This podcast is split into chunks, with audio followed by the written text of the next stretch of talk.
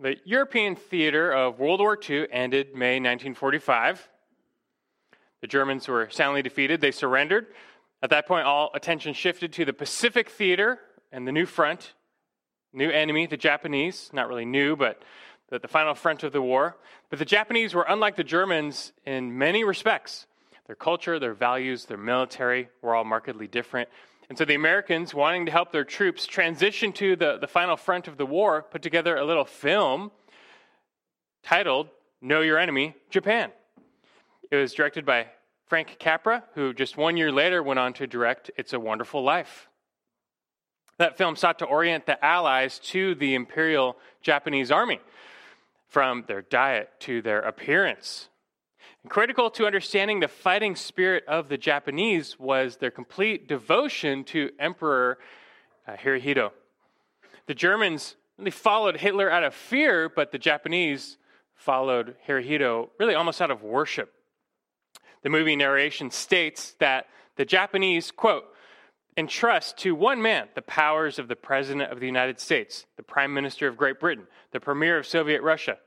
Add to them the powers of the Pope, the Archbishop of Canterbury, the head of the Russian Orthodox Church. And top it all with the divine authority of our own Son of God, and you will begin to understand what Hirohito means to the Japanese, why they call him the God Emperor, end quote. I mean, the Allies were about to face an enemy who was not going to surrender. They were going to fight to the last man, and even then, they would go out by kamikaze if they had to. Much unlike the Germans.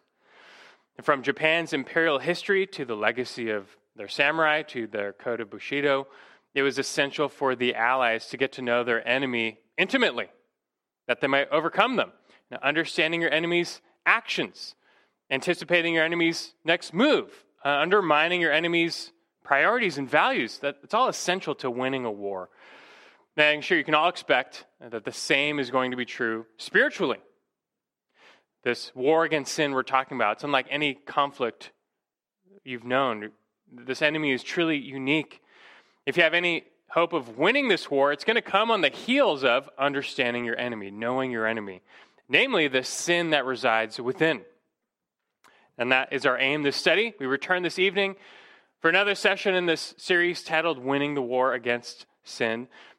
What is this Bible study series really all about? It's about understanding and winning the war against sin that takes place in the Christian life.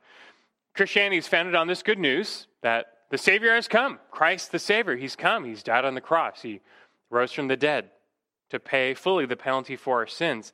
And now, by faith in Him, we can be justified, which means we're declared by God to be not guilty of our sins and instead righteous. That, that, the amazing reality is that by God's grace, if, if you're in Christ by faith, He views you as sinless as Christ and as righteous as Christ. But as amazing as that news is, there still seems to be this disconnect because we don't always act that way. We don't always act sinless and perfectly righteous. In fact, just the opposite. We, we still continue to sin and live in some degree of unrighteousness. So, what do we make of that? How do we explain that? What do we do about that? Is the message of Christianity entirely past and future, meaning we're justified in the past, we will be glorified in the future, until then we just kind of wait? No, that's not the case. We are justified in the past, we will be glorified in the future, but uh, for now we are to be sanctified. God's will is for us to be sanctified. In salvation, we're not just looking for life after death, we're also looking for life before death, life now as God intends. But how do you live that life? How do you overcome sin and spiritually grow? And that's, that's what this whole class is aimed to discover. So far, we've seen the big picture of this war against sin. We've explored the right and the wrong battlefields. Last week, we left off uh, by identifying the real source of sin, these desires of the heart. There's, there's something broken inside of us. Our desires and affections have been corrupted by the fall. So now there's, there's some force inside of us pulling us away from the Lord and his righteousness. That's the real problem. That's the real battlefield. Something has to be done about that. Until you, you figure that out, there's no winning the war. Now, today our goal is to keep marching in this quest to discover what God actually tells us to do, wants us to do to overcome, to grow, uh, overcome the ongoing sin in our lives. We're going to do that this evening by further getting to know our enemy, which just so happens to be inside of us. We need to reestablish the heart problem, talk about the heart solution, and then really crystallizes what changes and what doesn't change at salvation. What changes, what doesn't change at salvation. And especially after salvation, what is the state of our enemy within? Let's see if we can figure out how the principle of sin works inside of us at salvation. And getting to know our enemy, this lesson, it's thankfully the last step before we can finally formulate an actual plan of attack. So let's let's cover this. No real fancy outline this evening, but just four steps to help you get to know the enemy of sin within. Four areas we need to cover. Four steps to, to know your enemy, sin. First, get to know the heart problem. We're going to do a quick recap here. Get to know the heart problem. Last week, we ended by identifying the right battlefield in fighting sin as the heart. As is often said, the heart of the problem is the problem of the heart. Just to restate the heart problem, on the surface, it, it seems like our problem are all these sinful deeds. We, we act wrong, we misbehave in God's definition. We follow Jesus, but we still continue to sin. We violate his law. We act contrary to his will. We think something's got to be done about these sinful deeds, but last week we learned and established why, why are we doing these things? Where do these sinful deeds come from? They emerge out of sinful desires we want the wrong things. God made us to be creatures of desire. We always act according to our strongest desire. But the problem is, our desires have been corrupted after the fall. And although they can still be restricted to a degree, nevertheless, wicked, sinful desires seem to come out of us often. It's just like Jesus taught, which we referenced, Matthew 7 20 through 23, where he said, That which proceeds out of the man is that which defiles the man. For from within, out of the heart of men, proceed the evil thoughts, fornications, thefts, murders, adulteries, deeds of coveting, and wickedness, as well as deceit, sensuality, envy, slander, pride, foolishness. All these evil things proceed from within and defile the man. The scripture speaks of us before salvation as being what you might call totally depraved. That means we're morally corrupt. We're unable to do any good that pleases God. This corruption is total, not in the sense that we are as bad as we could be, but that this corruption extends to every part of our being intellect, emotion, will. Like Jeremiah says, again, Jeremiah 79, the heart is more deceitful than all else and is desperately sick. Who can understand it?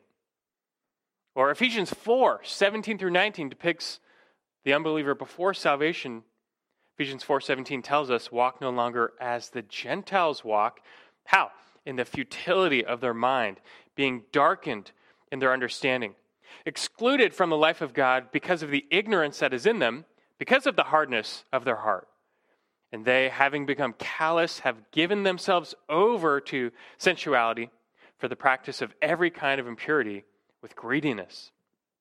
And that, that was us too before salvation. Before salvation, every part of us was infected by sin.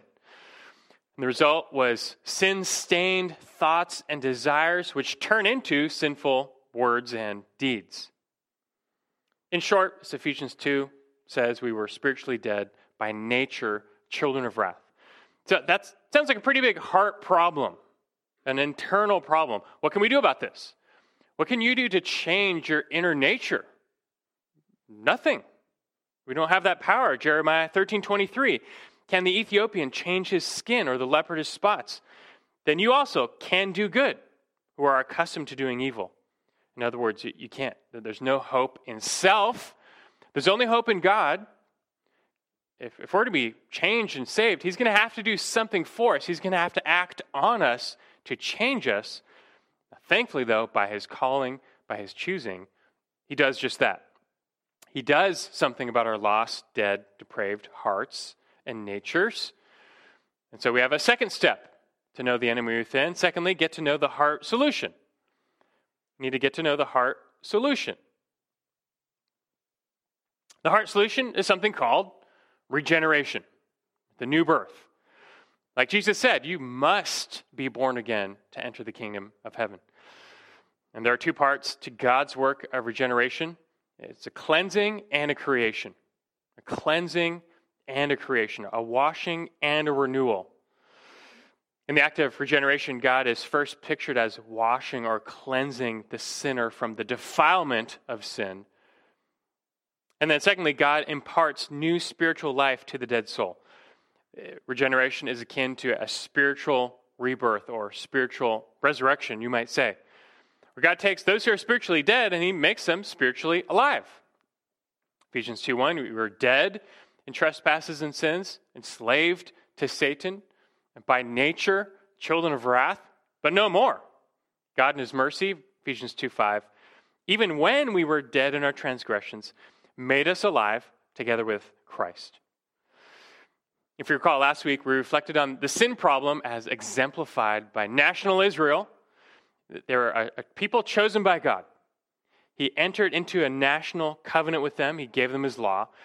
And if the power to save people and change people, to sanctify them, was in the law, just a bunch of rules, then Israel would have no problem.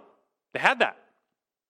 But despite their privileges, their history was one of nonstop sin, unbelief, idolatry. Why? I mean, they had the land, priesthood, temple, kings, the law. What was their real problem? Why were they so disobedient and so unbelieving? God Himself identified the problem long ago. He told them it was their uncircumcised hearts.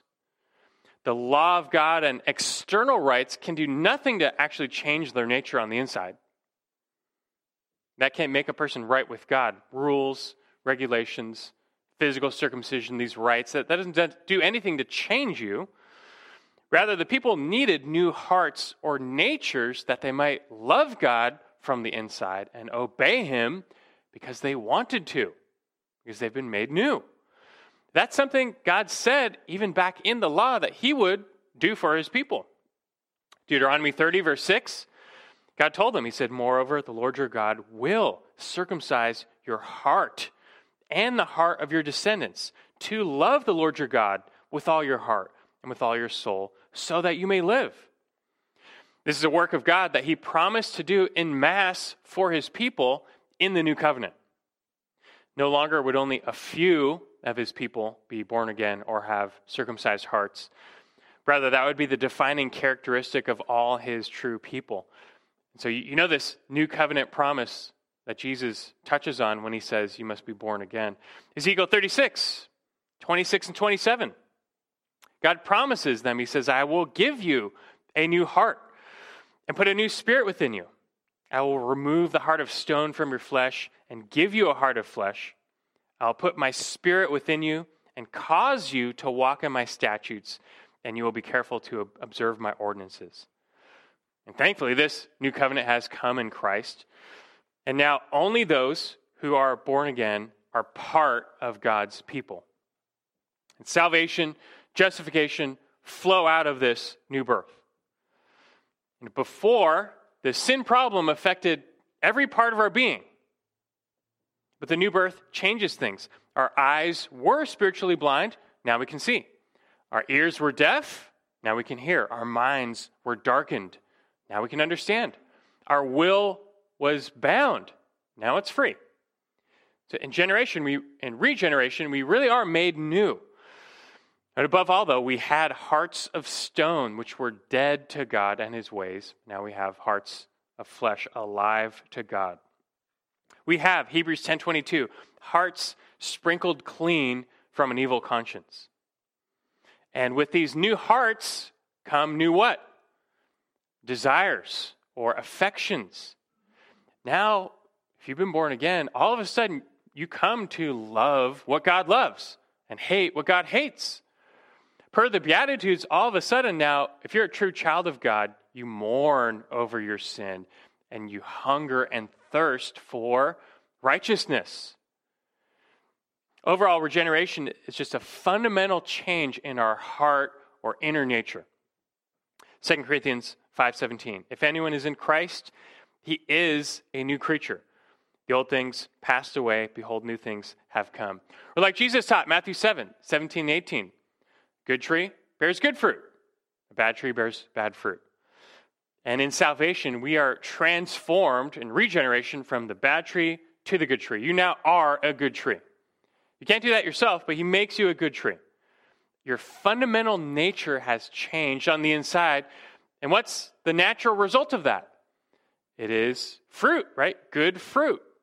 Changed lives. When God brings a person from spiritual death to spiritual life, they're going to start acting like it. The inner transformation that God works will soon start to show itself on the outside. Now, I know we're covering a lot of ground here and there's a lot more to go, but I'd be remiss at this point already if I didn't ask you have you experienced this change? It's not just a Bible study at this point. Ask yourself have you been born again? Do you have this new heart for, for God? Eh, do you sense these new affections, a love for God, for His Word, for His people, for the things of the Lord? Do you show signs of life? Do you bear fruit? These are essential questions, not just a Bible study here, because Christ said, apart from this new birth, you can't enter the kingdom. And so there's always this call to examine your life and your faith. Has this happened to you? If not, how do you become born again?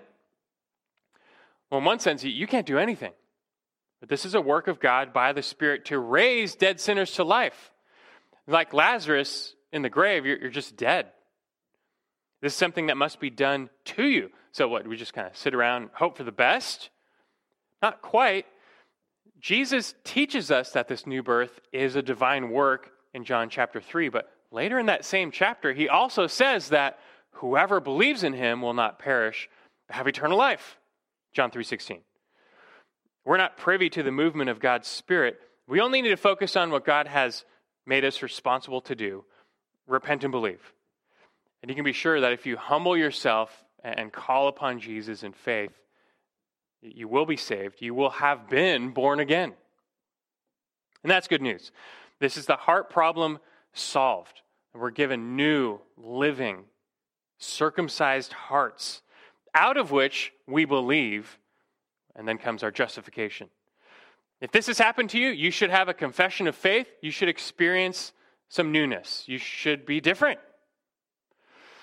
This is not the end of the matter because that's not the end of our experience. Some problem remains. Because while you should experience some newness, if you're here, you've professed faith in Christ, you say you're a Christian, you should experience some newness, but you still experience some oldness. You still sin. Things are different because there's a real part of you now that doesn't want to sin. When you're in your right mind, you would say, I don't want to sin ever again. I don't want to do that thing ever again. But other times, it's like you're not even thinking and you're just carried away into the, the same sin you just said you don't want to do anymore by some lust or desire. Remember, we, we connected sinful deeds to sinful desires. The new birth has drastically changed us and given us new affections or desires for God. So you should have desires for righteousness if you're a believer. If, if there are none, examine your salvation uh, big time. But this new birth has not eradicated all of our old desires. And part of us still wants to sin. What is that part? It clearly seems that after salvation, the battle lines have shifted. The nature of our enemy in the fight have changed in salvation. And that's, I guess you'd expect that. But if we're going to know our enemy, we need to understand how it fights within us after the new birth. And by way of illustration, after uh, the two atomic bombs were dropped, the Japanese formally surrendered September 2nd, 1945, and World War II was over. But news of the end of the war did not reach all of the Japanese troops. Many of them were stationed on remote islands scattered throughout the Pacific, and they were cut off from the outside world. They had no communication with the outside world. So they never learned that the war was over, that Japan surrendered. And being fiercely loyal, they were ready to keep up the fight as long as they lived. And so the, the war was over, but there are dozens of recorded instances of Japanese troops continuing to fight long after the end of the war. whoever showed up on their island. They were hostile. And throughout the rest of the 1940s into the 1950s, they found all these holdouts of Japanese troops fighting. The last recognized holdout was a single soldier left on Morotai Island in Indonesia. He did not surrender until December 1974. The war was long over, but some battles raged on. That's, that's kind of like our war against sin now. The war is over. Christ on the cross conquered sin, Satan, and death. It's a defeated enemy. The enemy has lost the war. When he died, when he rose again, the war is over. But until Jesus returns to reign and rule, there's still some battles. The fight rages on. The enemy is still going to fight. And even after the new birth, the enemy of sin still is kicking and fighting within us. But like I said, being born again, that the nature of that fight has changed. The battle lines have shifted a bit. We need to address that now. We've covered so far the heart problem, the heart solution. We've learned what changes inside of us at salvation. Now we need to ask what does not change at salvation? And for this, we're going to follow Scripture's lead and switch metaphors from the heart to the flesh from the heart to the flesh. That's how Scripture speaks. That's how we're going to speak. So, third step here in getting to know the enemy of sin within, get to know the flesh. Thirdly, get to know the flesh. And quickly turn to Galatians 5. We're going to look at a lot of verses here, but see how fast you are in turning your Bibles. Galatians 5, 16 through 17. This is a, a key verse we're eventually going to get to, but I want to preview it already just to show you. Galatians 5 16 through 17. Apostle Paul says, Walk by the Spirit, and you will not carry out the desire of the flesh. For the flesh sets its desire against the Spirit, and the Spirit against the flesh, for these are in opposition to one another, so that you may not do the things that you please. Now, clearly, you can see some dichotomy or struggle is portrayed between the spirit and the flesh. Before we can get into that, we need to get to know this, this new concept, the flesh. What is the flesh? This can get very confusing very quickly because this one Greek word, sarx, is used in many different ways. Now, briefly, in a basic sense, the flesh can sometimes just refer to the human body, a body part your whole body, just like your physical flesh. That, that's pretty simple. That's easy to identify. Not that big of a deal. Other times, more generally, the flesh can refer to like just human existence, being alive, like we're earth bound. Our existence is bound to the flesh. Galatians 2:20, Paul speaks of the life I now live in the flesh.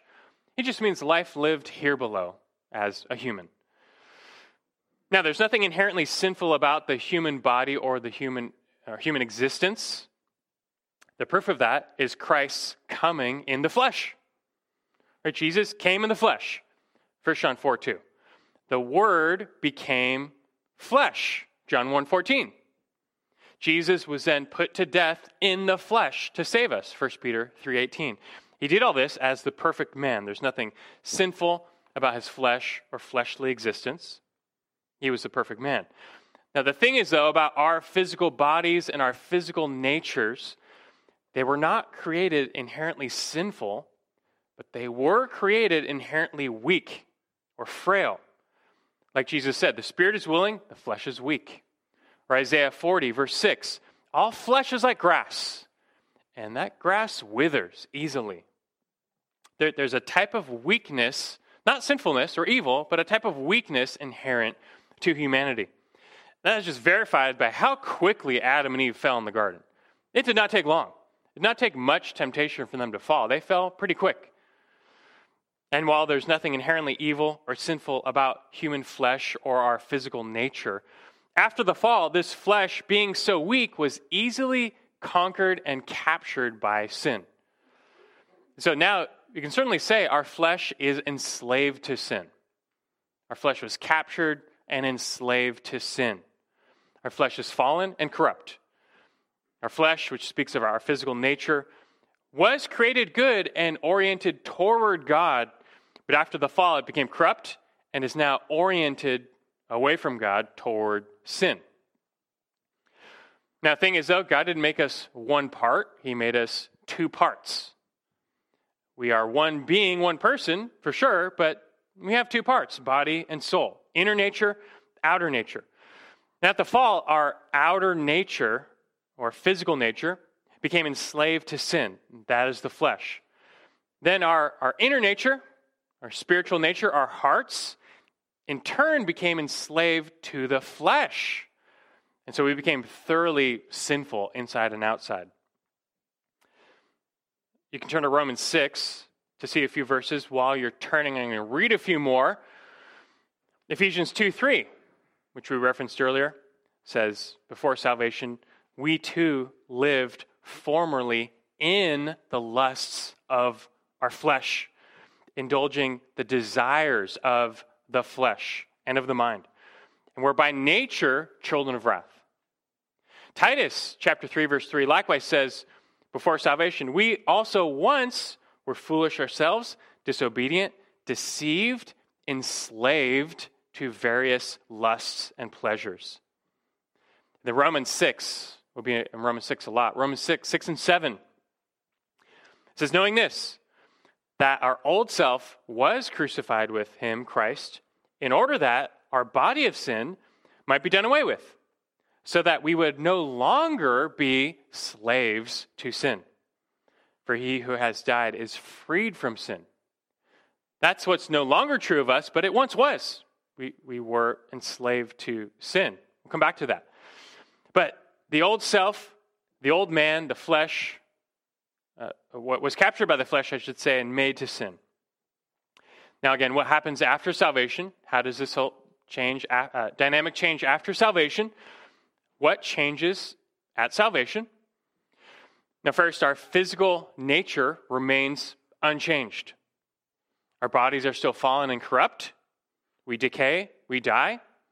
Our physical natures are still oriented to sin. So far, God's redemption has extended to our hearts, but not yet our bodies. Now, to be sure, Christ died to redeem us, body and soul, both. But his work has not yet been applied to our bodies in this stage of redemption. We have been born again on the inside, but we're still waiting for glorification. What is the hallmark of glorification? Future. It is receiving new resurrected bodies. A physical nature no longer oriented to sin, but reoriented back to God forever. Glorification, nothing happens to the soul, it's already been born again but the body now is made new. This is Romans 8. You can flip over to Romans 8, verse 23. He expresses our future hope. He says, and not only this, verse 23, but also we ourselves, having the first fruits of the Spirit, even we ourselves groan within ourselves, waiting eagerly for our adoption as sons, the redemption of our body. We've already experienced redemption in the inner man, the heart. Our souls, our hearts have been redeemed, born again, made new. That's new birth. That's regeneration, which we already covered. At, at salvation, your old self, Romans 6 6, your old man was crucified. Your old self was put to death with Christ. And in turn, Romans 6 teaches you were raised to new life. These are internal realities. You were given a new spirit, a new heart, a new inner nature. So, you really are new on the inside after salvation. You are genuinely new on the inside, but you are still old on the outside. New on the inside, old on the outside. So now we can ask what's the relationship between the two? Between the flesh and the spirit after salvation, between our old bodies and our new spirit, our old physical nature and our new spiritual nature. Well, I'm going to reiterate and try and go slow to be clear, because like I said, this, this can be a lot. So, again, before salvation, our flesh, our physical nature, was captured and enslaved to sin. It became a type of sin nature, but that just means it's oriented away from God in thoughts and desires. And likewise, before salvation, our hearts or inner nature was captured by the flesh, enslaved to the flesh. Okay, then we come to saving faith, a point in time we're born again. In that moment, nothing changes in our flesh. The flesh is still unredeemed, it's still oriented away from God, it still desires sin, but our inner nature, our hearts, have been made new and given new desires.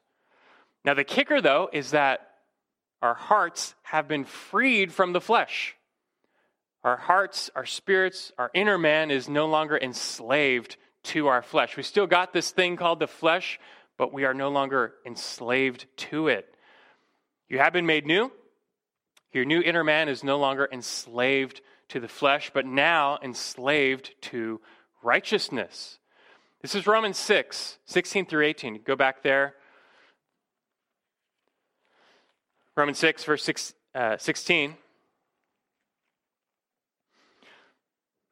He says, Do you not know that when you present yourselves to someone as slaves for obedience, you are slaves of the one whom you obey, either of sin resulting in death or of obedience resulting in righteousness?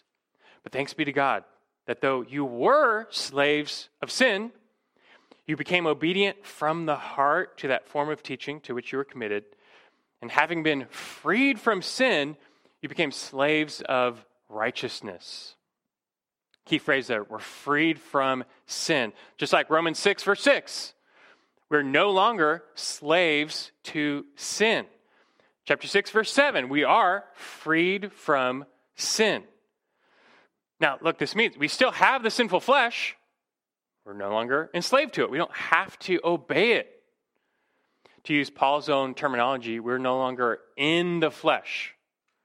That our, our new inner man is not in the flesh, but in a sense, the flesh is still in us, it's still a part of us. We're not separated from it, and herein lies the struggle between the old and the new. Now, we're going to keep going to try and make this even more clear. Look at Romans 6, 11, and 12. This is a, a key verse to clarify the issue. Romans 6, 11, and 12. He says, Even so, consider yourselves to be dead to sin, but alive to God in Christ Jesus. Therefore, do not let sin reign in your mortal body so that you obey its lusts. So he says, consider yourselves dead to sin. Because that's true. That's now true. Positionally in Christ, you are dead to sin. You're no longer under sin's power. Sin no longer defines your inner nature. You've been made alive to God, born again. You are no longer, Ephesians 2 3, by nature children of wrath. That's not true of you anymore. You are no longer, Titus 3 3, which we read earlier, enslaved to various lusts and pleasures. No longer true. Instead, now, 2 Peter 1 4, it says, You have become partakers of the divine nature, having escaped the corruption that is in the world by lust. That does not mean we are deified, that's, that's heresy. It, it simply means that the new nature planted within us at the new birth is now oriented to God. It is alive to God, it is pointed toward Him has desires for righteousness. So consider yourselves dead to sin and alive to God in Christ, because that's true. That's, that's who you are now. But since we still retain this thing called the flesh, verse 12, therefore, and this is a huge therefore, verse 12, therefore, he says, do not let sin reign. Reign where? In your mortal body so that you obey its lusts. Clearly, the sin issue is not over because we were dead to sin and alive to God. Something's still going on here. Verse 12 tells us many things. Though we are new, we're clearly not free from sin entirely. We are free from its penalty and justification, but we're clearly not free from sin's presence. Some presence of sin is still in us. It remains where? In our flesh. But we're no longer enslaved to it. We're freed from its power. We can resist it. We don't have to let it reign. Before we were slaves to it, we had no choice. Now you can resist it. The, the, these desires of the flesh, they can still overcome you, but they don't have to. With a new, freed, Holy Spirit empowered spirit, you can rebel against your flesh. Now, where does this rebellion take place? He says in verse 12, in the mortal body. That there's something about our bodies or physical natures that are still sin cursed and oriented towards sin. And so as a result, we have sinful propensities in our bodies. Our flesh produces sinful lusts. But verse 12, we no longer have to obey them, we can crucify them. Now, quick timeout. With all this discussion on the flesh, we need a, a word of clarification or caution. Just so you know, we're not using this concept of flesh synonymously with our bodies. We want to be clear and careful here because that's a serious error many have fallen into throughout church history. Uh, and this gets confusing because this word flesh can be used in many different ways, sometimes of our physical bodies. But when it's used in a context of salvation or sanctification, the flesh is never reduced to just our physical bodies. This thing called the flesh certainly relates to our bodies, affects our bodies, but is not synonymous with just our physical bodies.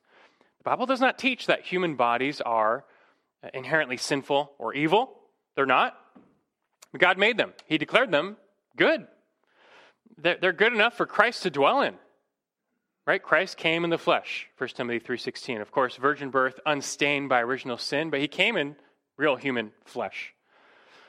Now, our bodies are still sin cursed and unredeemed until the resurrection, but they can still be used to glorify God when given over to his purposes. Don't you know? 1 Corinthians 6:15 says, "Do you not know your bodies are members of Christ?" Then he says, 1 Corinthians 6 19. Or do you not know that your body is a temple of the Holy Spirit who is in you, whom you have from God, and that you're not your own? You've been bought with a price, therefore glorify God in your body. Don't you know? He says, Your bodies now in Christ, they're members of Christ, they're temples of the Holy Spirit. And so now God wants you to use them, though fallen and decaying, he still wants you to use them as instruments for his glory, and you can't do that. Now, you know why this point of clarification matters so much? Because some people, especially in early church history, they deviated from this clear teaching and taught that our physical bodies were themselves evil. In fact, they identified the sin problem with our physical bodies. They took the flesh to simply mean our body. That's not the case, but that's what they taught. And look, as a result, they got the enemy wrong. Right here we are. We're trying to get to know the enemy. And they identified the enemy in the fight against sin as what? As the body. And look, you get the enemy wrong, you're going to get the battle wrong. You're going to get battle tactics wrong. They believed that to fight sin, you had to fight the flesh, and for them, that meant the literal body. And so, therefore, how did they fight sin? By mutilating the body, by starving the body, by depriving the body, by physically whipping the body, thinking that's how you you rein in sin. They thought that by mortifying the physical flesh, they would overcome sin. But that is wrong. It didn't work. It doesn't work. You can't reduce this concept of the sinful flesh to our physical bodies. That's a mistake. Again, I know this whole discussion gets real confusing real quick, but as you follow Paul's language in passages like Romans 6 through 8 and Galatians 5, it's clear he means something else by the flesh. He's using it as a technical term for something else. It is somehow related to our bodies, but it is not synonymous with our bodies. And the best way I've understood this thing called the flesh in my own studies is that it's more akin to our physical natures than our physical bodies. Our physical nature was weak, became enslaved to sin, and that won't change until the resurrection. I know some are, say, are reluctant to say that we have two natures as believers. And in one sense, I agree. In our hearts, we have one nature, right? The old man is really gone, the new man has come. That we're, we're truly born again with new hearts, and there's only one of us on the inside. We have a new nature, one new inner man. That's it. But I haven't heard a better way to understand the flesh than, than an outer nature, a physical nature. The flesh is not our bodies, but it's certainly in our bodies. Our bodies can be used for good, the flesh cannot. I don't know, maybe it's just still good to use the same old vague term that the flesh is our unredeemed humanness. But I never found that helpful. Like, what, what does that mean? Our unredeemed humanness.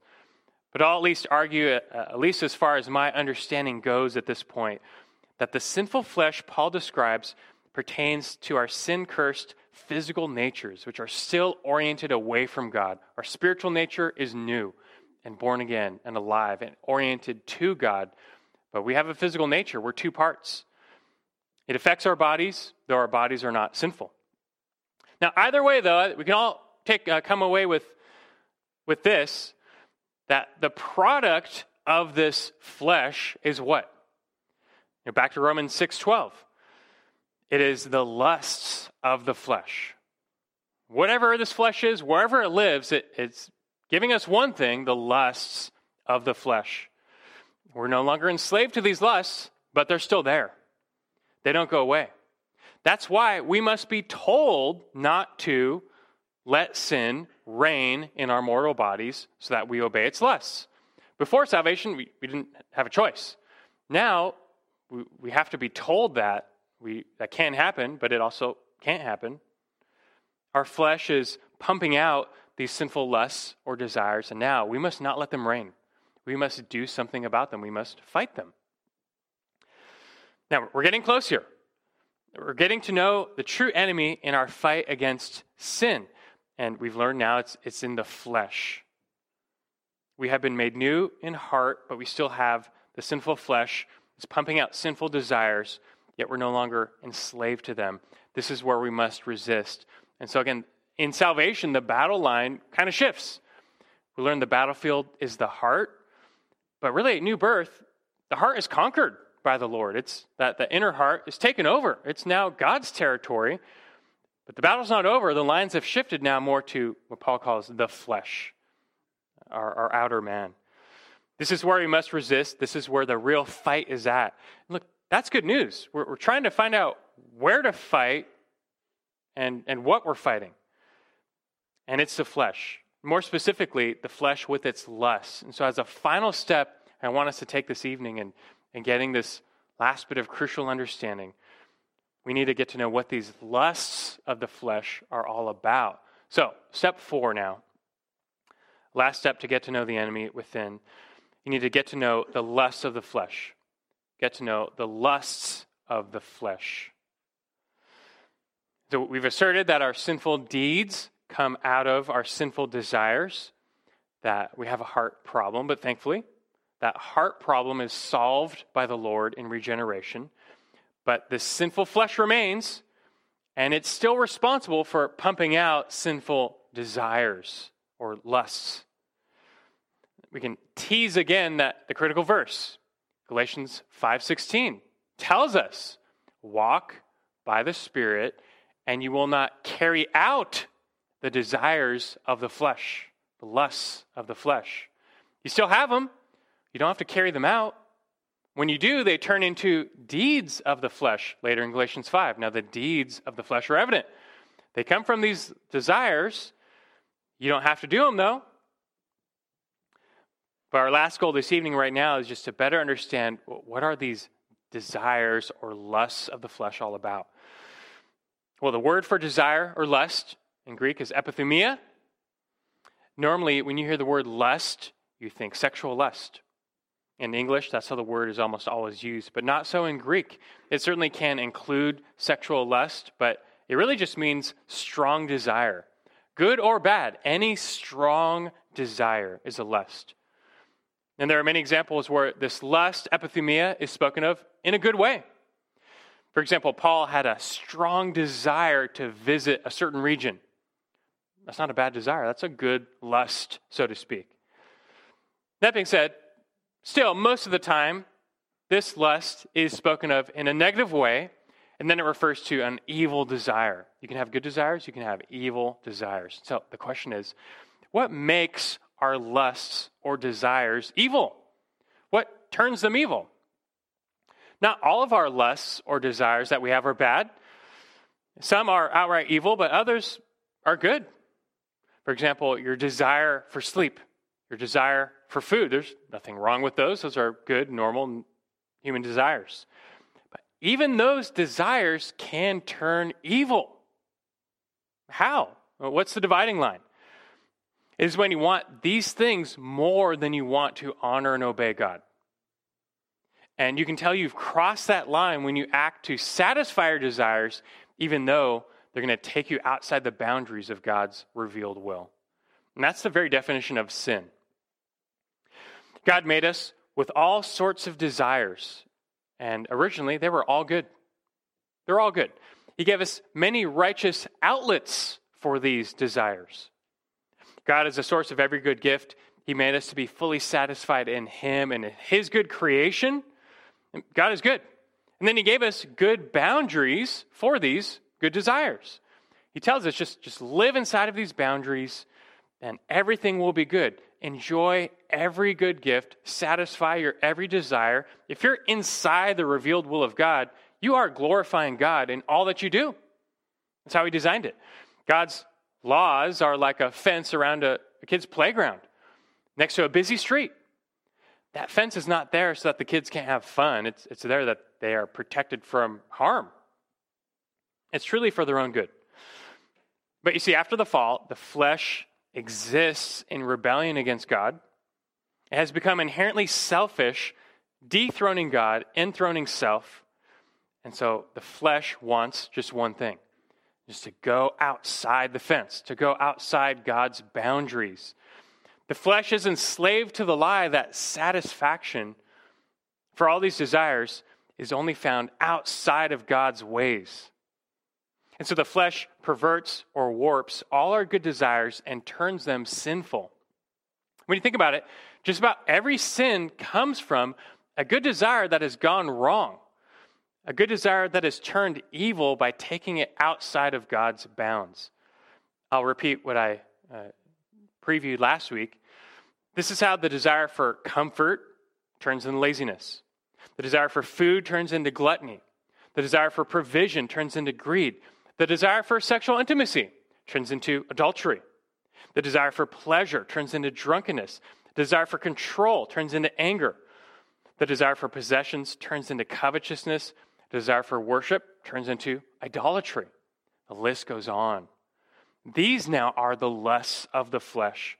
They represent the desire for satisfaction or fulfillment outside of God's bounds. Our flesh is constantly trying to drag us outside the fence, outside God's boundaries with these lusts. And when you give in to them, like I said, what do you get? You get the deeds of the flesh, aka just sin, sinful deeds, sinful fruit. The desires of the flesh produce the deeds of the flesh. But we know now the real enemy is not just the deeds of the flesh, the things we do. It's a problem, but you got to trace it back. Where are they coming from? The lusts of the flesh. We have to do something about that. Now, our time is nearly up, but we're going to go to one last passage that pops the hood on us for how these lusts work inside of us. It's James chapter 1. So let's go over James chapter 1. It's a quick look at verses 13 through 15. James 1, 13 through 15. He starts off in verse 13. He says, Let no one say when he is tempted, I'm being tempted by God. For God cannot be tempted by evil, and he himself does not tempt anyone.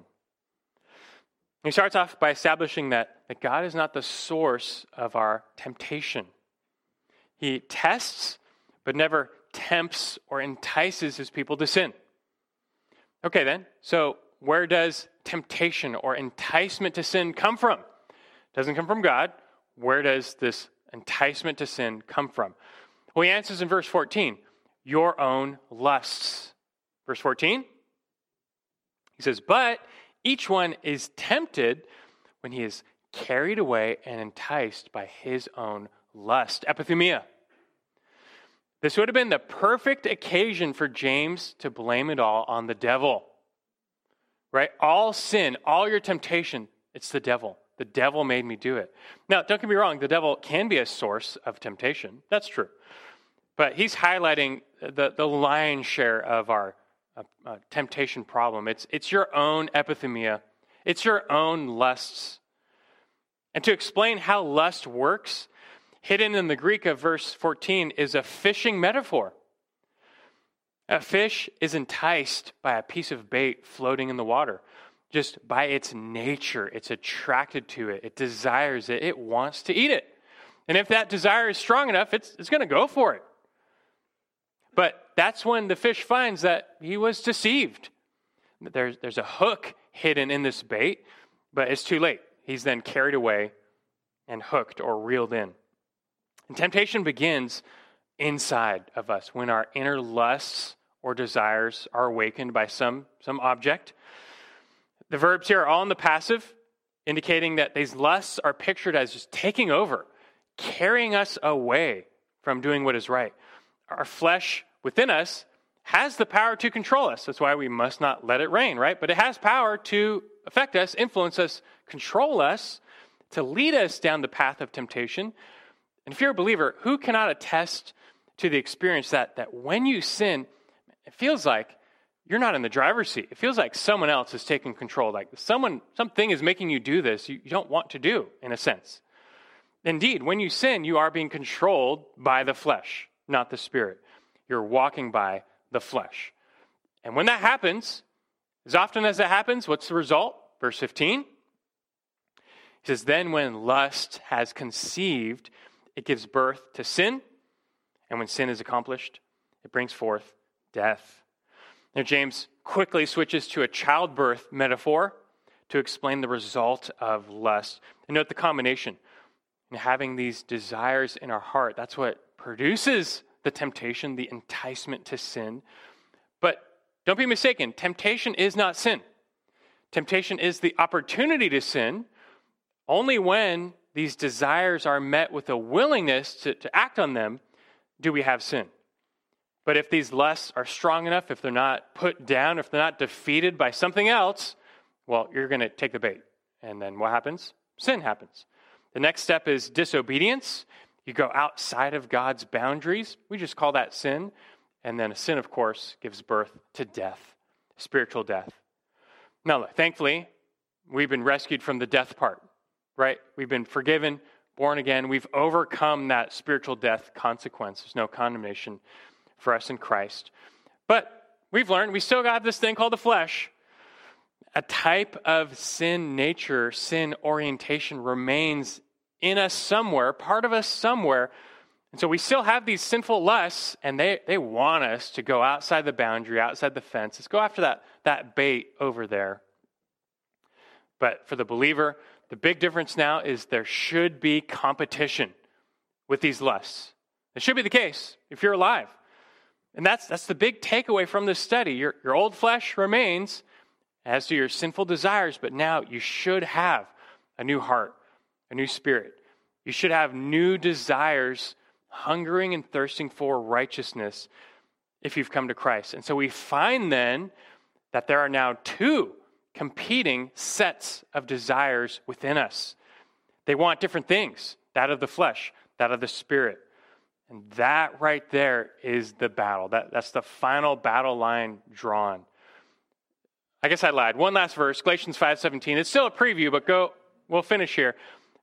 We have to, though, because I want you to see it for yourself. Galatians 5:17, which we will resume with next time, of course, we can finally address the, the battle. Galatians 5:17. He reminds us, he says, the flesh sets its desire, epithumia, lust, against the spirit, and the spirit against the flesh. For these are in opposition to one another, so that you may not do the things that you please. The righteousness we want to do, we've got a, an opponent, the lust of our flesh. But th- this is it. We have arrived. We now know our enemy. It's the flesh with its lusts. We know where to fight. It's not really at the level of deeds, it's the level of desires. You've got to fight and win at the level of desires. And now we can formulate a battle plan to learn how to fight. Now you can actually hop in the trenches confident that we're in the right place. we've got these old desires for sin still within us. We do have new desires for righteousness. Okay, how do we do this? How do we diminish these old desires that we can beat them down? How do we enhance these new desires? It's something we must do. We will learn. How do we do that? There is some good news that uh, a champion has been given to us to help us fight, to empower us in this fight, because it is not our work alone by any means. One whom we've not really discussed yet, but now finally can, it is the Holy Spirit. Because the verse before, Galatians 5 16, that key verse, it's starting to crystallize. But I say, walk by the Spirit, and you will not carry out the desires of the flesh. That's it. That's how to win the war against sin. All you have to do is walk by the Spirit. That's all you have to do. What does that mean? How do you do that? Well, look at the time. Uh, all I can say is don't miss next week, and uh, you'll find out. let us pray. Our God, we, we give you thanks for your word and its clarity. You, you made us, Lord, you know our frame. You know, you know we are dust. You know we are frail and weak. That you do care for us. You love us. You made us in your image. You made us good. And being good, you seek to redeem us, to bring us to yourself, body and soul. We long for that day when we will be with you, resurrected to behold your glory in the eternal kingdom. We look forward to that. In the meantime, we thank you in your word. Seeing that you know us so well, you, you've shown us how we tick, how we work, even how we break, how we sin. Your word is true. You know man better than the greatest anthropologist you, you've made us. You know our intent, uh, internal frame. So we thank you for, for popping the hood on, on what's going on inside of us, even after salvation, that we might see and understand the battle within. Your word is clear, it's written to equip us, that we might be sanctified. For that is your will for us now. We praise you for our justification. We long for our glorification. But may we be uh, driven to sanctification, a, a, calling you've called us with, a work you've given us to do. We, we need to learn more, but already uh, work in us by the Spirit to grow, to overcome the lust of the flesh. We know they're there. We, we feel them. We, we, we see them. And sometimes we do walk by the flesh. We sin. We thank you that you're an ever forgiving God cleansing us eternally in Christ. We need not fear, but yet now that we're new, we want to pursue righteousness. We, we hate sin. We, we love you. We love your ways. We don't want to persist in sin any longer. So give us the hope, give us equipping to fight, to overcome, to be like our Savior. Until next time, keep us in your will. In Christ's name we pray. Amen.